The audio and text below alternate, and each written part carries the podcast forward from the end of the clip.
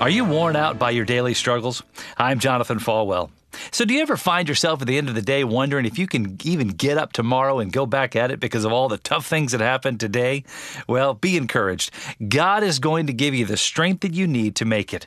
1 Peter chapter 1, verse 7 says this, "These trials will show you that your faith is genuine. It is being tested as fire tests and purifies gold, though your faith is far more precious than mere gold. So when your faith remains strong through many trials, it will bring you much praise and glory and honor on the day when Jesus Christ is revealed to the whole world."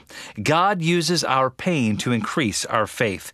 Our faith is perfected through the suffering of this world. So the next time life seems tough, the struggles seem overwhelming, remember, trust God. He will give you the strength. You've been listening to One on One with Pastor Jonathan. To learn more, visit Falwell.com.